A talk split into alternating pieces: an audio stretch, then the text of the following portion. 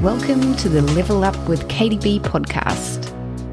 If you've ever wished you could get a glimpse inside the minds and lives of women who are masters at creating abundant and fulfilling lives, and you're ready to learn the secrets behind unlocking that in your own life, you're in the right place.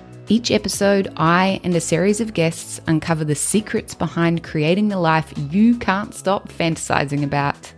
I'm Katie B, human design coach, airline pilot CEO and crazy cat lady, and I am so happy to have you here.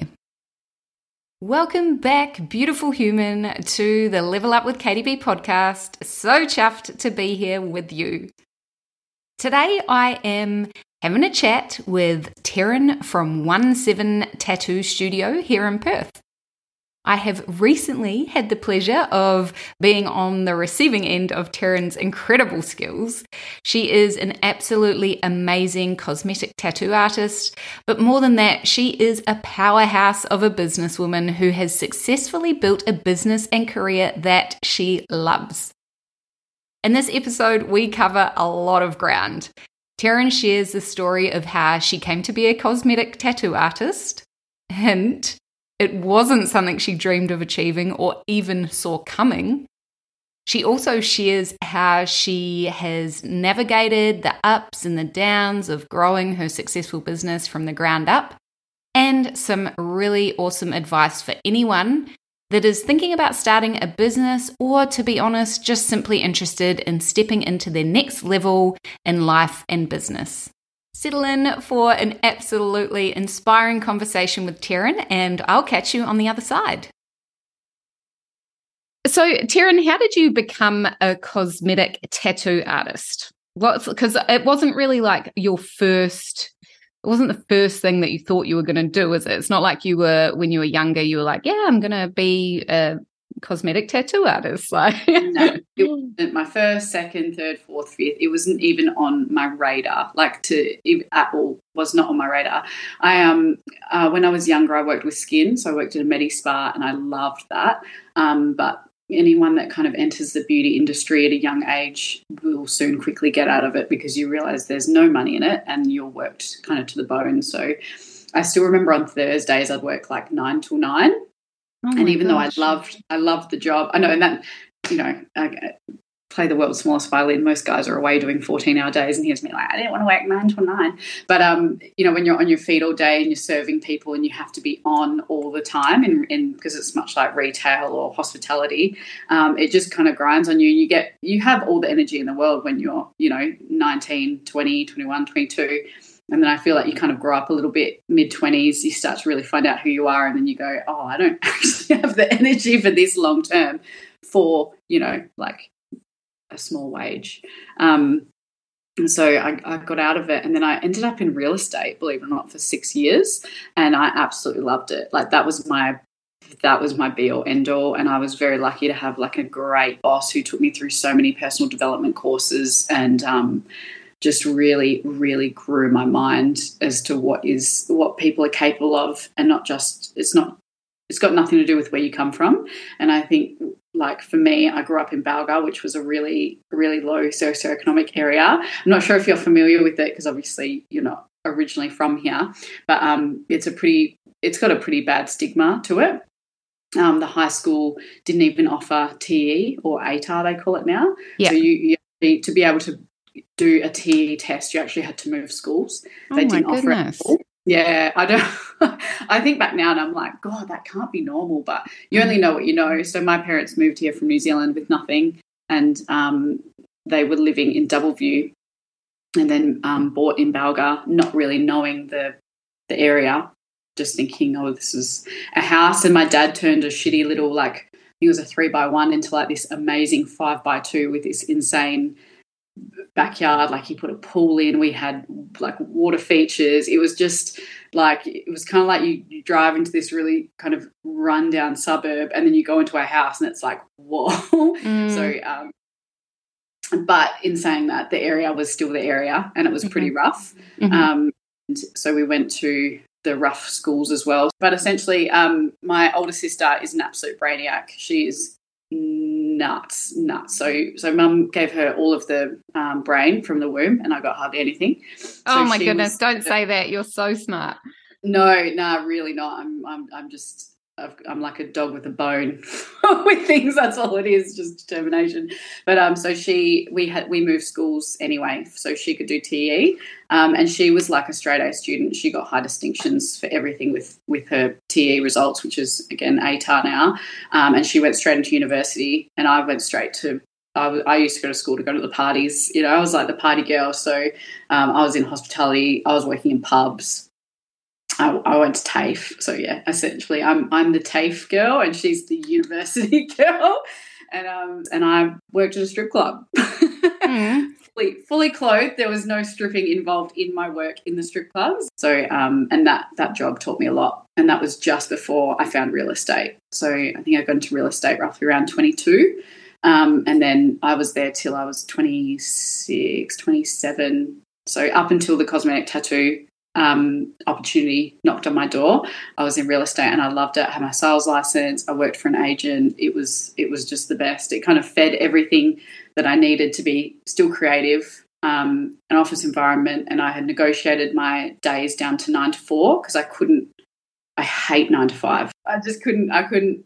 Yeah, couldn't do it. So I negotiated down to nine to four, Monday to Friday, which was great for me. And then I eventually just got really bored and. Um, I uh, went to Perth College of Beauty to learn makeup, how to become a makeup artist on night. I just did that at nights um, and absolutely loved it and became a mobile makeup artist. So I'd work on weekends anyway. So I was like, I was doing basically a full time job nearly. And then, and then I found myself working, you know, Friday night, Saturday, Sundays, doing mobile makeup artistry. Um, so I knew there was always something in me that didn't mind not working the solid Monday to Friday. And yeah. there was always something in me that was like, I want more. I can't just sit with one thing. Mm. Um, and I've always been that way. There's always been like, I'll, I'll, do this job, but then I'll do this on the side. Or, you know, like um, I ended up joining up with Arbonne, um, which, as you know, is like a multi level marketing company. I know a lot of people have bad. Bad opinions on multi level marketing, but I think it's fantastic. Um, not to sound like someone that's in it because I'm, I'm not active now, but I still absolutely love everything about the setup. I love, mm. and I think it's, yeah, it's funny the the views that people have on it, but if you actually try the products, you probably realize that you know products in stores you're just paying you're paying for the rent, you're paying for the people mm. who work, paying for the products, you know, wrapping, you're paying for all that bullshit. Um, so anyway, there's always been something. I've always had something else. Yeah. Like I've never been able to just sit with anything. And then out of the blue, a girl that I worked with when I was young, um, so she was a cosmetic tattoo artist, and she basically wanted to hire me, and and that was an out of the blue message. Um, and just before that, I had decided like, okay, I'm I'm at a plateau with real estate because I don't want to I don't want to sell myself. Like, I don't want to be an actual agent, even though I have my sales license and I could have. I don't want to be an actual agent. Um, but I'm an EA. I'm basically hitting my ceiling, so I can't go any higher than what I am. Mm. So you kind of have that realization in your mid 20s going, okay, so do I sit here until I have kids? Or do I go out and look for something else and start basically all over again? And that's hard to do when you've spent six years kind of building up everything you've done systems, reputation, comfortability. Yeah. Um, that's a huge decision. And probably like the easy decision is just to stay in that place of comfort. Hey? Definitely. Definitely. When you got the message about um, becoming a cosmetic tattoo artist, were you immediately like, yeah, this is definitely like, did you immediately get excited or did it take some convincing? No, I immediately got excited. Did you? Just, oh, that's so yeah, good. Yeah, and at the time, I don't. Yeah, it was it was a brow artist, and then um, and then like cosmetic tattoo will come into it as well. Um, but essentially, I was just like, fuck yeah, like why not? Oh, but I've so always good. been a bit of a bit of a like caution to the wind yeah. I'm like, what the worst? What's the worst that can happen? Like, I, I do feel like there is so much um, beauty in coming from, and I don't want to say nothing because we weren't poor. We certainly weren't poor. We had we had the best of everything, but we we just grew up in a real in a real low socioeconomic area when everyone at school had nothing. You know what I mean? Yeah, like yeah. like they didn't really hold down jobs. It just you know even and when you're surrounded by that in school, you think that's very normal having nothing or or not being I suppose affluent. Mm. Um, so w- when that's kind of like your core, I suppose some people will breed that into the rest of their lives and just go, oh, okay, cool. Well, I don't have nothing, so I never have to have anything to feel different. You know what I mean? Yeah. Whereas um, I was like, well, fuck it, who cares? What what have I got to lose? yeah. Like, I, like my parents weren't super money orientated. Like, I didn't grow up thinking that was the be all end all. Mm. Um, and like I said, I was very lucky in the real estate realm to have a boss that took me on so many personal development courses that he probably trained me out of out of working for him in like the best possible way. Like he made me Mhm. realize there's so much more to life. Um, he was the same. He grew up in a single income family in Nollamara. He he's a thalidomide baby. So um, I don't know if you've heard of thalidomide. For anyone Yeah. that doesn't, yeah, for anyone that doesn't know what that was, it was a um, a pharmaceutical uh, pill that they gave pregnant women to help with their uh, morning sickness or their sickness throughout pregnancy, and it basically created an entire generation of people with like body abnormalities. So. Ah. Um, yeah, so like like one woman was born with no arms and no legs. Um, so he he was a thalidomide baby, and it didn't hold him back from doing anything Mm. at all. If anything, I feel like he did more than most people. So he would bodyboard. You know, he had one arm, and um, he made so much light of it. So even when we worked in real estate, he would say like single handedly selling. You know, like, it was Yeah, just I love it was it. brilliant. Like he just he just it, like not only accepted it, he embraced it, and he ended up becoming like this absolute fucking powerhouse in real Mm. estate. And he was constantly winning awards at the REWA. Um, at the REWA Awards and just doing really, really well. And um, yeah, So it sounds like his um, no barriers mindset, like growth mindset, and combined with it sounds like your parents were really beautiful support and encouragement, even if it was kind of like um, through a little bit of fear. Yeah. sometimes I don't think that's the worst thing, especially I think you and I probably were a little bit similar when we were teenagers, probably like to call, get up to a bit of mischief and um, some gentle, loving kicks up the bum were like totally valid and probably in our best interest a lot of the time. But it sounds like a combination of his sort of mentorship and also just leading by example and your upbringing gave you some really beautiful foundations for you to be able to be aware when opportunities were dropping in and be like, yeah, this, like, why the heck not? Like, why can I not just go after this because it excites me? And that's so cool. Like, that's such a gift to be able to, to do that a little bit fearlessly because, uh, you know, a lot of people don't feel that confident to make decisions like that. And then how did you know, like, once you started your training, how did you know that it was like your space? Were you a natural, because your skills are out of control good. Like, you are probably the best that I've seen. I mean, not that I go like search for cosmetic tattoo artists, but I've seen a lot of them on socials, and your work is by far the best that I've seen. And so I wanted to, I like, I would love to know. Do you feel like once you started, you were like, "Yep, this is this is kind of what I'm a natural at," or did you work really hard to gain those skills? What did that process look like? Yeah, no, I was not a natural at all, at all. It's so Mm. important for people to hear too, because I think there's this kind of expectation when we, I don't know if you see this role that you, you know, this career, this business that you've grown to be part of your life purpose now. But if you do, or if you don't, do you feel like it's it's important to know that sometimes what we're meant to do doesn't necessarily feel the easiest. Sometimes it actually does take a lot of hard work and commitment to bring it to life. Absolutely, hundred percent. And I'm I'm very mindful in saying that to all my students that come in that a lot of them get so frustrated like they're a month out of my course and they're like sending me these photos of this amazing work like some of them aren't amazing and that's totally fine because I certainly wasn't and some of them are amazing and the only the only kind of like blanket thing that I get from them is, I don't know why it doesn't look like yours. You know, this doesn't look like this. This why why can't I do this? You know, and they're comparing their work to mine. And I said to them, I was like, if you could do what I could do after six years, I was like, I'd be pretty fucking pissed off. not like I want them to be able to. yeah. I'm like, you're not meant to be able to do that after six years. I'm like, that good. Like, and you can liken that to anything. Like Usain yeah. Bolt, how you think about how much he has to train, and people are like, oh, he's just the fastest, oh, yeah. you know, because of this and that and this and that. And I'm like, no, he fucking trains every single day. Like I said, I was just a dog with a bone. So, mm. um, and I loved the I just loved the idea of having that creative outlet and being able to work for myself. Um, not that at the time I was working for someone else, which I was more than happy with. Like I was like, this is an amazing opportunity. And like to be completely honest, when I first started, my appointments cost more six years ago than what I charge now.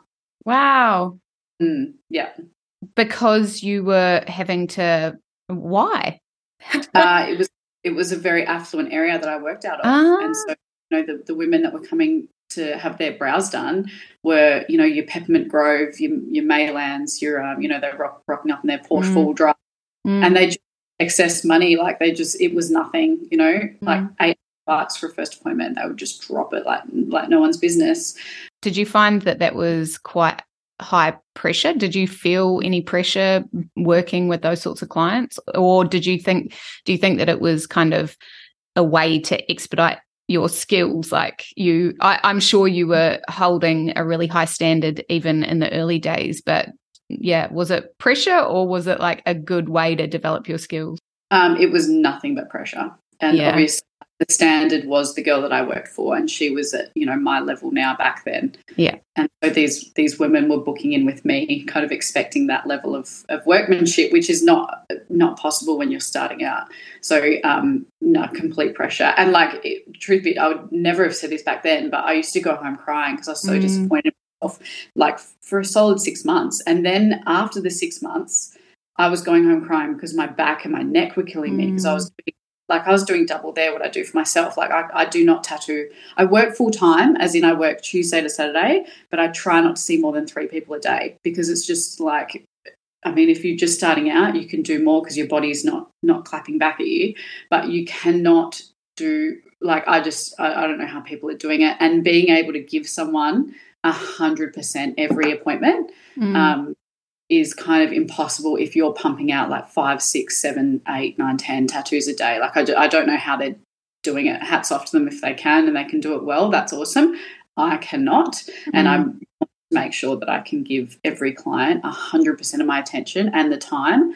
And people know when you're rushed. People know mm. when you're when you're a number mm. or money to be made. You can feel that a mile away. You can feel that in any industry. Yeah. And you know, more often than not, that is your your beauty kind of, you know, your shopping, your, your shopping center, beauty centers, like get them in, get them out, and the care factor. Not saying that's everyone, but um, like because it's just me, my whole reputation rides on every single client. So if I'm not mm. giving them hundred percent of me, mm. I'll, I'll cancel them, or or I, you know, if they're not my type of person, like shouldn't say this. I've, I've, tried to talk a few people out of appointments, to be fair, because mm. I'm like, oh, you're not, you're not for me. What they want is not what I want to give. I'm very natural. So if they mm. want something more, um, I have actually talked some clients out of appointments with me. Yeah, but I think that's that's so important, though. I mean, there is just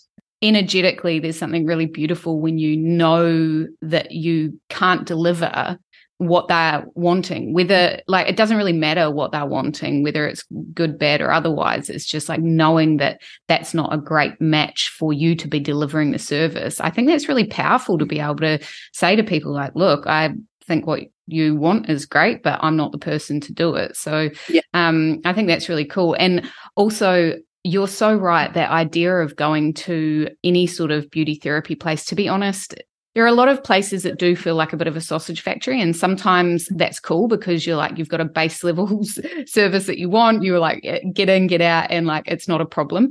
When I came to see you, I felt so relaxed. It was almost like a kind of like a spa treatment sort of energy because I could tell that you weren't rushing. I could tell that you weren't like on a time limit or worried about the next person coming in. And so I just was like, oh, this is like an afternoon where I feel like I've had a bit of pampering, which is so crazy because oh. I'm getting my face like tattooed. I know, yeah, and it's wild. So many women fall asleep, and so many, so many women, you know, get up after they're done. They're just like, oh wow, that was really nice, and I just laugh, and I'm like, how fucking powerful women to come and get your face tattooed, and I don't prenum. Now, it shouldn't be painful. Mm. If hmm. you're working in the right area of the skin, it shouldn't be painful. However, not everyone, everyone's pain threshold is different. But for the majority of clients to get up and be like, oh, I was, I'm going to go have a nap now. You know, I'm like, oh, that's amazing. You know, yeah. how fucking powerful. Men wouldn't do it. Men no. wouldn't do it. They'd, they'd still be looking like bloody cave women if they had to get half the shit done that we do. I laser, know. they'd be like, mm, nah, deal with a full bush. oh, I know. I had laser recently and I was like, oh yeah, that's one of the most painful things. And I I have um I my preferred method of hair removal for my my downstairs mix up is epilating, um, which is not that nice. Oh, but um, wow. um, I even found the laser like even more painful than that. So I was like, oh my god, this is crazy. But how uh, like I know this is just a societal thing, but I really just love being able to wear a bikini without worrying about my pubes hanging out the side. So like oh but God. more power to anyone that wants yeah. to like just be natural. I think that's amazing as well. But yeah, you're right. Like I think women are super strong and that whole idea of them coming to you for a for a tattoo, which yes, I can uh, hands like on my heart say it did not hurt and just be so relaxed. Can you imagine what these women are juggling in their day-to-day life to be able to go and, and lie down on a tattoo tattoo table and have a nap. They're probably so busy and just meant juggling so many things because women are incredible and that's what we do, right? hundred percent. I say that all the time. I'm like, what what must you know life really be like for us if getting a face tattoo somehow turns into like a spa treatment? Yeah, you know, like fucking yeah. hell. But I also am very mindful that like so when when I was in school, you know, and when I was born, on the majority of our birth certificates, mum was a homemaker. Mm. You know, mum, mum ran the house and dad went to work. And when you actually think about it, this change has been in our lifetime. This mm. isn't like, oh, hundreds of years ago, you know, women wouldn't work. Like this is my mum that wouldn't work, you know, like that that was that was the standard of being a stay-at-home mum wasn't, oh, but what else do you do? Mm. What do you mm. mean you're a stay-at-home mum? And you tell people if you're you're a stay-at-home mum and they kind of go, oh, okay. Is it? Do you do anything else? Mm, and it's just yeah, it's uh, kind of like widely acceptable enough mm. to be a stay-at-home mum, and that's not necessarily people's expectations. It is financial strain that we have now. You know, mm. our parents' mortgages were like what 60, 80, 40 grand. Mm. And here we are looking at like, you know, six, seven, eight, nine hundred thousand for less than what they bought. That's that's within the space of 30 years. Like that is nuts to me. So now both mum and dad have to work full time. Mum and mum has to run the house, and if you're lucky, you get a man that helps. That's not common for a man mm. to help out the way that they should, in the way that the woman needs to bring in the bacon as well. Mm. Um, it's it's nuts, and you have to try and raise two great human beings, three great human beings, one great human being, all the while competing with social media and the shit that they're seeing on the internet. Like this is an unprecedented time. Mm. And I mm. don't know if women sit down and go, fuck, this has started with me. Mm. This I'm I'm the first rollout of women have to work because we have to financially. Women have to try and raise children with social media. Social media wasn't even a thing when I was in high school. Yeah, I know. I didn't now, even gonna... have a cell phone until I was like I think I might have been 17 when I got my first cell phone. Yeah. And it yeah. was like one of those Nokia je- jelly jelly phones. Yeah, the snake game. The yeah, snake game. Snake oh. game. Lucky in high school, like I think year 12, we could send like MMS photos, you know, like that weren't even, they were just like gifts, what you would call, I think, gifts now, which is just, that's insane. I don't know if women sit down and go far out. We're paving the way for for what is expected of, I suppose, like a new age w- woman. Do you ever think about the fact that when your clients come to you, that you are giving them that gift of like relaxation and treating themselves, and like, does that does that resonate with you that you are being able to treat these really busy busy humans to something really nice and nourishing in their day? Yeah, I hope so. Like yeah. I, I like to think so. I mean, I'm I'm kind of in love with the person before I ever meet them because I'm like, wow, you booked in with me out of everyone you've chosen. So that, that, that's not lost on me either. That mm. you know, they they've chosen to come to me. They've chosen to spend money with me. How could I not already fucking love that person? Do you know what I mean? And it's just me. It's not like I have employees. I don't. I don't I'm not stressing again. I think that mindset of you know, well, I came from nothing. When I worked for the other person when I first started, I was paid minimum wage and I was 29 years old. Mm. So I from a decent wage in real estate down to next to nothing. It was debilitating. Like I had to move in with my sister, um, and she basically paid for everything for me. Um, at the time, because of my experience in real estate, I had um, three investment properties that were all negative geared. So, um, and anyone that doesn't know what that means, negative geared is where the rent that you're receiving doesn't cover the mortgage. So I was bridging three different mortgages. Mm. So I, I literally was left with I think fifty dollars at the end of my week, and I would just wait till my credit card declined. So, like again, now everything to me is a bonus. Mm. I don't I don't look at the person as like, oh, quick, come in, you know, pay your fucking money and, and piss off kind of thing. Yeah. Like I don't I'd ever be able to think like that, not just because of who I am as a person, but because well, I had nothing. So if I go back to nothing, I'm kind of like, yeah, I can start again. It doesn't, yeah. it doesn't really matter to me as much as um, the person does, especially knowing how financially burdened people are these days as well. It's a big yeah. investment that they're spending with me, and I don't take that lightly.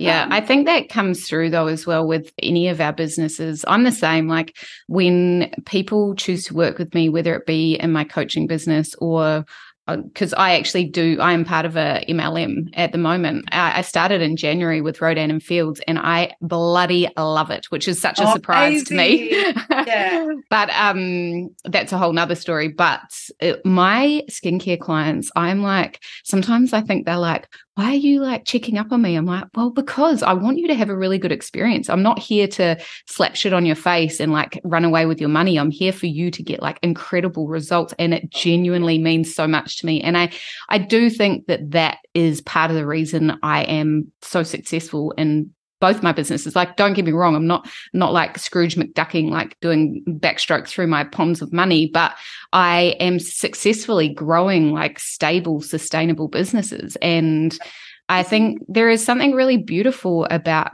showing up for people with that genuine like I've got love for you. I don't even know you, but I've got love for you and I want to help you and I will do what I can to help you and and like share my gifts in the way that I can, you know? Like there's there's something really beautiful about that. Yeah, definitely. And I think, like you say, even even down to the fact that if you found something like when I first started with Arbonne, I had acne, mm-hmm. um, and th- they had an acne range that literally cleared up my face. I was just like, you know, I couldn't stop telling people about it. I was like, oh, you've got a breakout? Fucking try this. Fucking try this. Fucking try this. And I was like, well, I may, I may, as well like have my own fucking website with it if I'm going to be telling everyone about it anyway. Yeah. So it wasn't, and, and I think people can, people can definitely sense when you're coming from a state of where you need money. And I think that unfortunately, it's probably the majority of people that get swept up in MLM that are doing it for the, for the wrong reasons and they mm. don't necessarily give a shit about the products, but they like the idea of income without having to get a job. Like a you know what you know what I mean? Like a proper job like going somewhere to earn per hour. Yeah. And uh, I think those people do kind of tarnish the reputation of a multi-level of a multi-level marketing company for those that actually really find the products are just fucking amazing and can help someone. Yeah. and, um, I think though as well, uh, it's something that has been interesting for me is I think your reason, your why behind doing any business can really evolve. And what's I, so, for example, I think a lot of people probably do join direct selling or even start their own business for that matter because they're looking for a, a, bit more freedom, a bit more control, a bit more autonomy over their time and how they create income. And then if the business is like, if the direct selling business or whatever it might be is really providing amazing resources and support, I think there is some really beautiful opportunity for your why to shift into something different.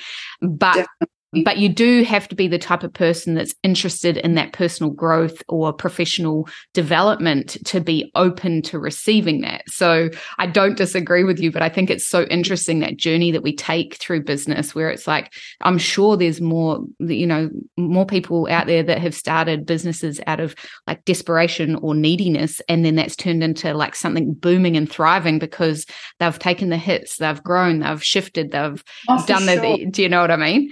Like, Definitely. Yeah. Such an incredible journey, though, hey? Absolutely. And I think, like, my point in that is people can usually tell when you're trying to push something. For sure. And, and like you say, your why. So if you're desperate for money and trying to push a product because you need an income, mm. I just think feel that. People yeah. can tell.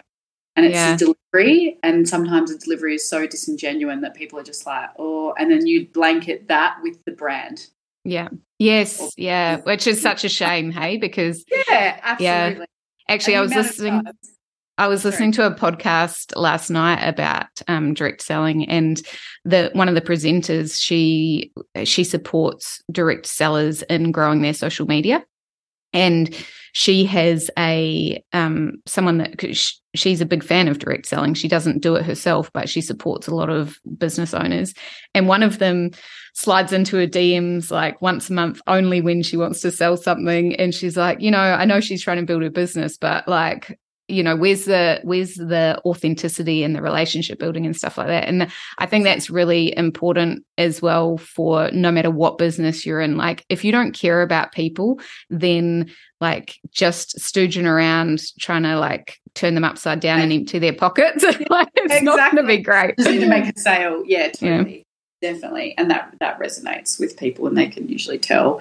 Mm. and when you don't and when you try and force something that's when it just goes nowhere. yeah, yeah, I I definitely feel like there's if, if, things are if you feel like you're pushing shit too far uphill then it's probably time to pivot it doesn't mean that it's time to give up but it's time to look at your actions and decide like is this working for me what's working and what do I need to shift in order to make it, uh, you know, more sustainable, more abundant, all the things. What's been your biggest challenge? Because your business is, I mean, obviously it's thriving. You have got the most beautiful like your following is huge you've got people that will just want to shout about how great you are off the rooftops but what has been the biggest challenge on like that road and i'm sure that you've got i'm sure you've got bigger grander visions of where you want to take it. But what's been the biggest challenge so far? Um, to be honest, probably, and it's a bit anticlimactic, but just trying to do everything myself. I just mm. do everything, everything on my own, and it's it's really like trying to find that balance. So in the beginning, you like building, building, building, and that is like fucking gold. I look back to like the first year of my business, and I just look back on that so fondly, even mm. though like like I'd get an email for someone that's booked in, and I'd be like, "Fuck yes, mm, wicked!" Like no. I've got a booking, and that feeling, like even though I still feel that feeling, it's just not this. It's not the same. Like it's mm. it's a great feeling, but it's like that initial, oh my god, and that fire that you have in your belly to get up and want to do social media every day, and then before it becomes a little bit more of a burden. Yeah. But um, yeah, probably I would say outsourcing and trying to allow people in to help me. Mm. And like I've been asked by no word of a lie, minimum of five people, can I come work for you? Can I come mm. work, like take me on? And I'm just like, no fucking way. There's no quality control if I have mm. if I mm. have employees and you can't do what I do and I can't do what you do and you'll be your own mm. artist and that probably may not fit within my what I've created. And so that's probably, you know, if I didn't have those fears, uh, my business could be a lot bigger by now. Yeah, that's, that's really like- interesting because I think I've actually been wondering about this myself quite a lot lately. Um, because as as my businesses grow and also my aviation career is very full speed at the moment like it's taking up a lot of my time and you know i see people building these really incredible coaching businesses and they've got multiple people on their books right? Like they've got the social media manager the va the the podcast editor the all the things which i think is amazing. And then i think maybe i just want my business to be big enough that i can actually handle it myself. Maybe that is you know like maybe my vision for my business is shifting into something that's a container that i get to nourish myself. And i don't i'm sure over the years it will evolve but right now i actually feel there's it's such a beautiful creative outlet. I feel i have so much love for my coaching clients that i love the intimacy of our sessions and I like it being, I like being able to be really hands on and know, have my finger on the pulse. I probably do have some control issues, as you probably do. Uh, but yeah. but at the moment i think like actually i'm okay with my my vessel being the size it is and just really nurturing that and, and making that my little love bubble of business and and i'm okay with that right now but i i feel like i know what you mean when it's like uh, it could be bigger and better if I, or maybe not better, but it could be so much bigger if I invested in outsourcing. But is that what I really want? And I think that's a good question to ask ourselves, right? Is that really what you want? 100%. And I feel like that's the nature of the beast. Like if mm. you're already running your own business, you have that entrepreneurial blood in you. And it's hard to know when to switch that off and be smart rather than continue to want mm. to. And I have a girlfriend that has an extremely affluent skincare business. And she basically runs it. She ran it with a, she ended up hiring people, a small amount of people and that was amazing. She was like, that was fantastic. And then she went even bigger, and then she got a lot of staff on, and the business kind of boomed. But her, she said that was the worst time for me in business. Mm. And I thought, how how poetic that when your mm. business is doing its best, you're at your lowest. And I have mm. felt that as well. So you know, there were times where I've earned the most amount of money in a week, and I can't say that I was particularly the happiest. Mm. And kind of becomes more is never enough and you have yeah. to almost find this balance of like well how much money is enough how mm. much do you earn to be happy and it's really interesting because there's a um, there is a guy that talks about this the incremental like um, money that you earn it doesn't equal the same amount of happiness and um, oh who's the guy that even talks about it? he's a famous poker player always surrounded by women um can't remember his hmm. name hmm, hmm, um, anyway he talks about how yeah at the, the peak of his life, he was at his lowest. And I honestly think back to when I was the most broken living with my sister, and I had some of the best times then, which yeah. is kind of wild because when you, and I'm aware that not many people get to have that, um, the overview of, you know, earning $38,000 a year to then earning upwards of $200,000 a year within the space of three years. Like yeah. that's a fucking wild growth system to try and keep yourself at a space where you're like, okay, what's what's normal? Fuck me. Mm, like mm. what what is normal and and is that sustainable? And are you happier there? And what what works for you and what doesn't? And I kind of got to a point where my business was everything. And like my partner even said to me, is like, I've got a relationship with you and your phone. Mm. And I became so disconnected from everyone in my mm. life. Like I couldn't even reach out to my friends my family messaged me and I'd get annoyed because I'm like, I don't want to be on my fucking phone talking to you. And I really had to like kind of take a step back and be like, oh my God, Terryn, you, who, your business is not going to be at your fucking funeral. Mm. Like, yeah, like I have such a great network of friends and thank God they're patient as fuck because I'm like, I don't know why you would still be friends with me after a year of me not even reaching out to you mm. ever. Like, if we caught up, it was because they they reached out to me, and I would just be non-existent. Mm. And um, that's really sad because that's not worth any amount of money to me. Mm, that's a journey that so many of us go through, but it. I think uh, having a bit of empathy for yourself and forgiveness is really important because don't forget that probably a lot of that comes from the excitement of building a thriving business and then also that combined with the fact that it does take a bit of like it, it takes something from the depth of your being to bring these these creations to life. It's so it does become a part of you somewhat.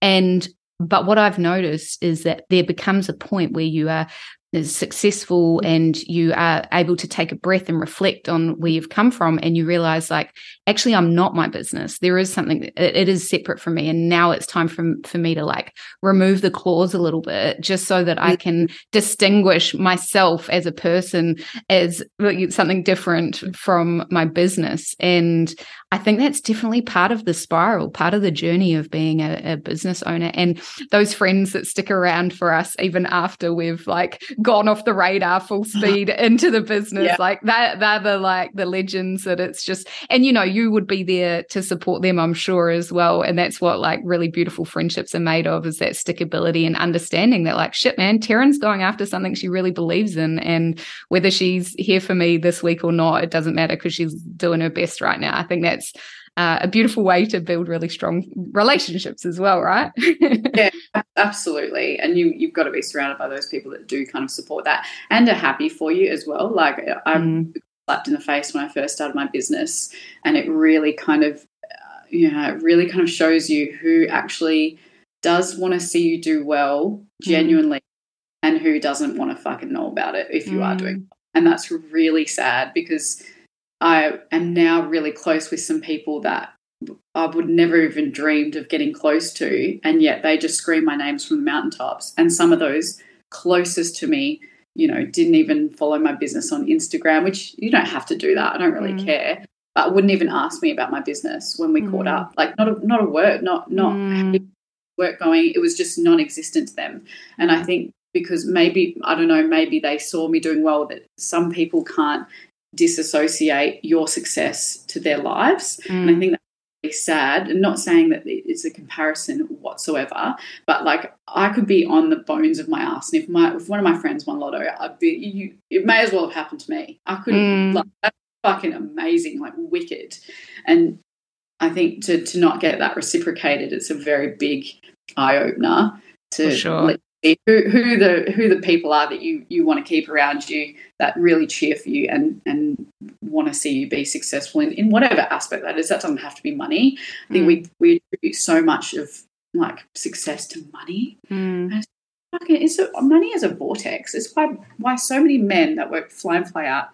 You know, you hear about so many suicides and so much mental health problems. And I saw it when I worked at the strip club. These girls would earn between $500 to $1,000 a night, where do you go to from that? There's no, and that's not sustainable. For some people working away flame flat, it's not sustainable for their mental health, but mm. the money sucks you in. And then once you're used to that money, there's nowhere but depression to go if you have to then go down to earning, you know, $25 an hour at an office job. Mm. Those girls can't do, how do you, how do you mentally do that?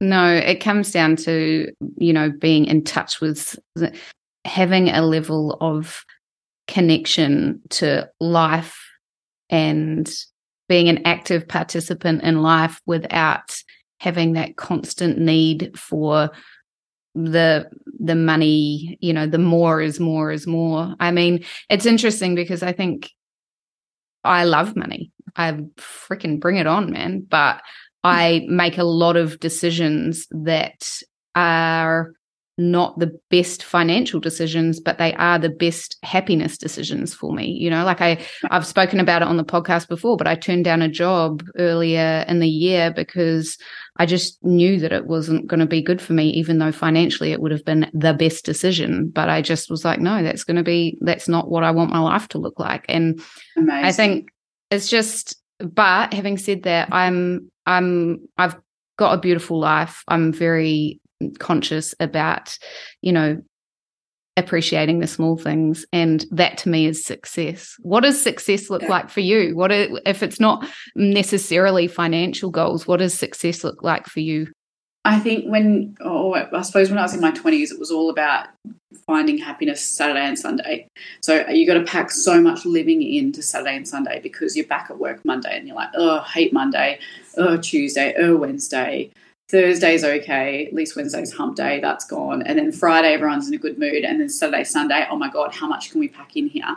So for me, success is being able to do much more of that through the week. Yeah. Um, oh, and, so good. And not just not dreading going to work like my like small things just not dreading going to work um like again growing up with like we had a lot of stuff but being able to you know treat my family like i remember a few years back i took my mum and my sisters and i took them all to bali uh, mm. for christmas that was like one of the best feelings in the world to see them open up the card and say fuck yous all. We're all going to Bali, like pack your shit kind of thing. Yeah. And we're not you know, our family just takes the piss out of each other constantly. You can't get a big head in my family. Fucking hell. like they absolutely keep me grounded. And but in saying that, I like I just do fucking brows. It's not that great. Like it I just is great. Like, we don't. We don't really when you like. Sometimes I'll I'll read my reviews if I'm just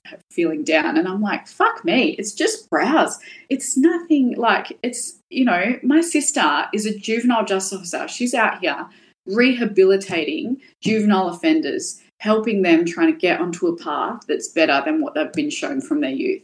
Mm. And I'm like, and I'm the one getting fucking praise yeah, bullshit. I mean, like, well, but the thing is, Terryn, though, like we all have a contribution to the greater, you know, our communities, and I don't know that any is more valid than the other, like, eh, you know, or any more worthy of praise. I mean, at the end of the day, if you're out there spreading your magic, and your sister's out there spreading her magic. You're both having huge positive impact. And like, honestly, I can tell you when I saw my new brows, I was like, this gives me some pep in my step that I haven't felt for a while. And do you know how freaking good it is to wake up in the morning and like not have crooked eyebrows and be able to go to the grocery shop without putting like drawing my eyebrows on? It's like, that shit is life changing. oh, I love that. That's amazing. But yeah, but, I, just, I don't think it will ever. Resonate. I know I know what you mean though. And I think that's like a healthy level of being in touch with the fact that, you know, there's a lot of, there's a lot going on in the world. There's a lot of bad stuff going on in the world. And um, there's a lot of people doing a lot of really incredible things to to make a difference to people that are suffering. And being aware of that will always make us feel like I've said it to Clay before, like flying airplanes, people think it's the coolest thing ever. I'm like, man, I'm just a glorified bus driver. Like it's no, it's not you that. The other people I told, I'm like, I had a fucking pilot. I had a pilot in at work. Like, she's a pilot. that is to me, that is so, especially from someone like I told you, like uh, I wanted to study aviation and become a helicopter pilot, mm. and that never never came to be. And like that, so that to me is absolutely insane. We all just really appreciate and, and I probably over appreciate things from others and under appreciate. Well, a lot of people under appreciate their own skills and talents. That's for sure. What would your best piece of advice be to anyone who's either thinking about becoming a cosmetic tattoo artist or that's thinking about pursuing their own business goals? Have you got one piece of advice? Um, I'll probably just do do some personal growth work. Like I used to when I was younger, before I did personal growth work, I used to think like, that's so. Like, growth, all this stuff. You know, you kind of I suppose before you've done something in it, you're a bit like it's a bit like probably like multi-level marketing. You look at it, you go, ooh, like and I think also knowing that you don't have to like one of the best things I learned was you don't have to wait for a catastrophic event in your life to make huge changes. Mm. That huge for me to learn. And mm. and making because usually we'll wait for something massively bad to happen. Mm. uh, like you think about how many girls go through breakups and they're like i'm going to go get my revenge bod. I'm going to go fucking travel the world. I'm going to go visit this place. I'm going to do everything i wanted to do just despite this situation. Or someone passes away and you go to a funeral and you're like fuck me life is short. Like mm. to slap in the face things that happen to us and we wait for those really catastrophic events to make huge changes and you don't actually have to. You can wake up one day and go i want a fucking different life and i'm going to start today. It doesn't have to be triggered by something. Um, that, that was a massive one for me and i went and saw aaron sansoni in sydney and he made us all write um, what was it? Maia in permanent marker on our hands and what that stands for is mass and immediate action. Mm. And he said, whenever you're going to do something, he goes, just look at that and go mass and immediate action. Who cares? We're all dying. Mm. We're going to die. If you fail, what do you, what do you, who cares if you're embarrassed? If it doesn't work, at least you fucking gave it a go. Yeah people think. We're all dying. We're, we're these tiny little pebbles on this huge floating rock that has been here for millions of years. And we just think that our problems and our lives are so important when they're not. Mm. Who cares? Very cautionary. Yeah. I know. Do you know we were, we were actually literally talking about this, Clay and I, on our morning walk yesterday. I was like, you know, I've just had some really tough days in my training that I'm doing for work the last couple of days. And I just said to him, like, it's it's so crazy because I know how on the grand scheme of things, this really isn't that important. It's really my ego getting bruised. It's like me going through growth. It's me challenging my resilience. And at the same time, like you say, I'm a speck on a moving rock. And I mean, my goal in this life is to like make sure that I leave some sort of positive impact. And whether I do it, you know, however I do it, it doesn't really matter. And I think you're so right. Like personal personal growth, personal development is kind of, I feel like what we came here to do. We came to explore every facet of ourselves. We came here to to enjoy being like a, a soul in a human body and experiment with that. And if you don't push the boundaries of of your the way that you know that you are, if you don't ever want to grow and evolve, you're missing out on something. You're really missing out on something so beautiful. And yeah. business is like the ultimate personal development journey. it so is. It so is. And I think, yeah, the the the more that I learn, the more I realize I know absolutely fuck all about mm. anything. Mm. And I crazy to me that learning more about yourself just means unlearning a whole bunch of shit that you thought you knew when you were younger. Totally. I know. Oh yeah. my god, being a human is the craziest. it actually is, and I just I, I, have to I have to leave everyone with this thing too because I heard this uh, a couple of months ago and it has resonated with me, and it should have been my one piece of advice to people. Um, how we speak to ourselves is so massive, and I know that everything that we all the choices we make and everything that everything the way we speak the way we treat people all comes from a subconscious level not a conscious level mm. and that subconscious is determined by your um, what you went through as a child and and potentially traumatic events. And that's basically what triggers us. That's what what makes us do things and not do things.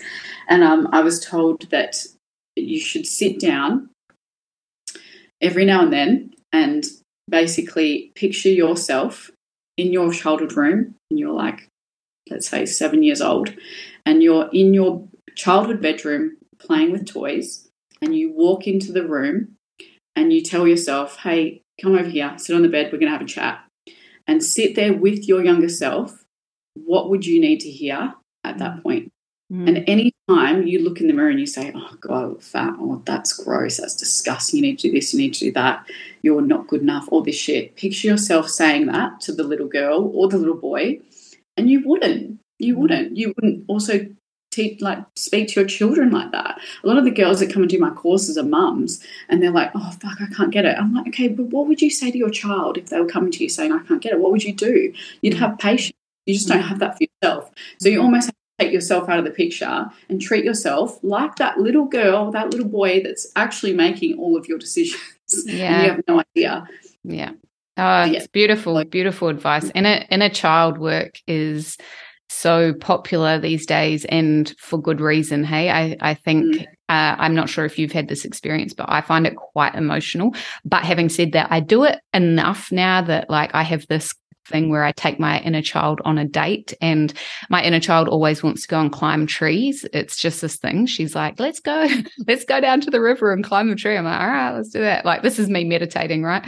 Um, but, but uh, so that's cool because then I've developed a more playful relationship with that part of me that has, you know, gone through shit like, like everyone has. But yeah, that's such beautiful advice just because we all just need to like give ourselves a lot more grace. I think it's, I mean, yeah, yeah, beautiful advice, Terryn. Thank you so much.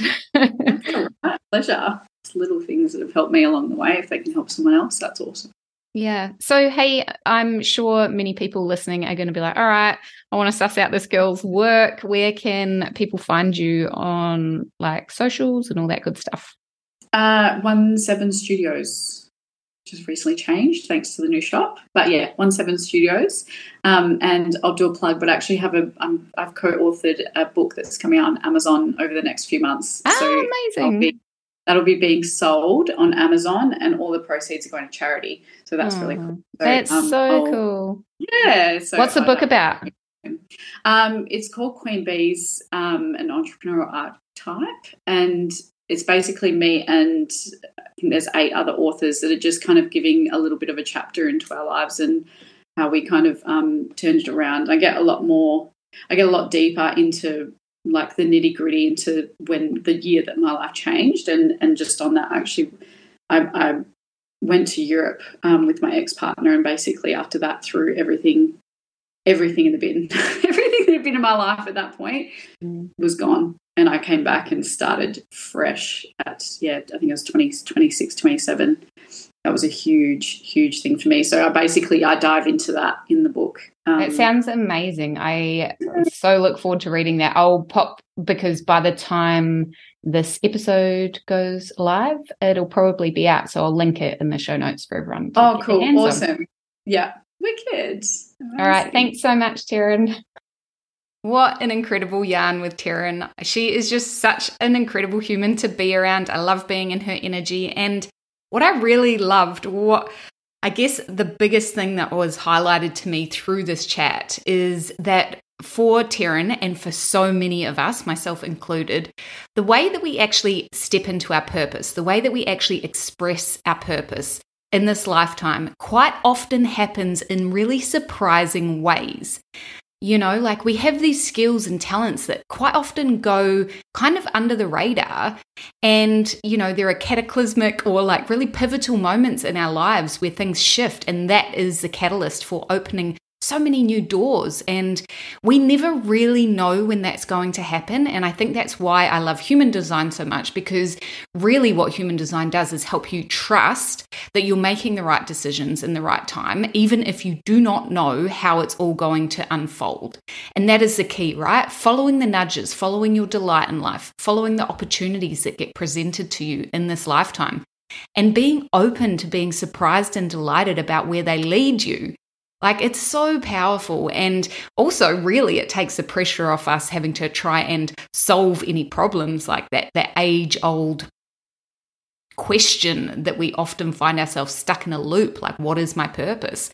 you are being guided towards your purpose each and every day and whether that's through you know spending time working in a strip club spending time working in a real estate agent whether it's spending time I don't know, cleaning houses, or, you know, I was a um, rubbish girl for a while. Like, I don't know why I did that. I don't know what lessons I learned, but everything is leading us on a path, right? And I think there is a huge level of trust that can be developed, especially when you hear stories like this. So, really, really loved hearing how Terryn's journey to becoming a really incredible cosmetic tattoo artist and having a thriving business has all panned out for her.